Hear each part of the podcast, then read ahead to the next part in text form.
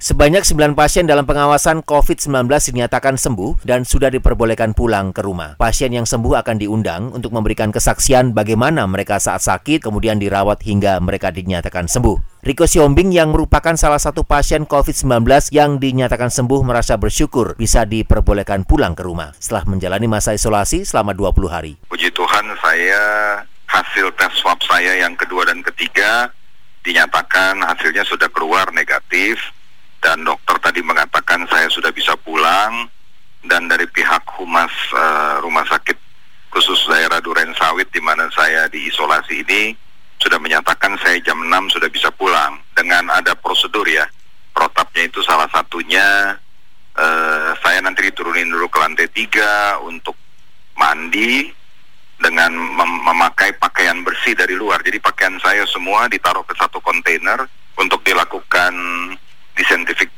Iya, dan tidak bisa langsung diambil sekarang. Jadi besok baru bisa diambil oleh keluarga jam 11. Saya ini diisolasi kalau terhitung dari rumah sakit pertama sebelum rujukan totalnya itu dari tanggal uh, sebentar ya tanggal 12 iya isolasi rumkit pertama baru dipindah ke sini dengan ambulans tanggal uh, 18 lebih dari 20 hari. Setelah di rumah, Riko diminta untuk tetap istirahat di rumah karena masih dalam masa recovery selama 14 hari meskipun statusnya tidak lagi menularkan virus COVID-19 ke orang lain.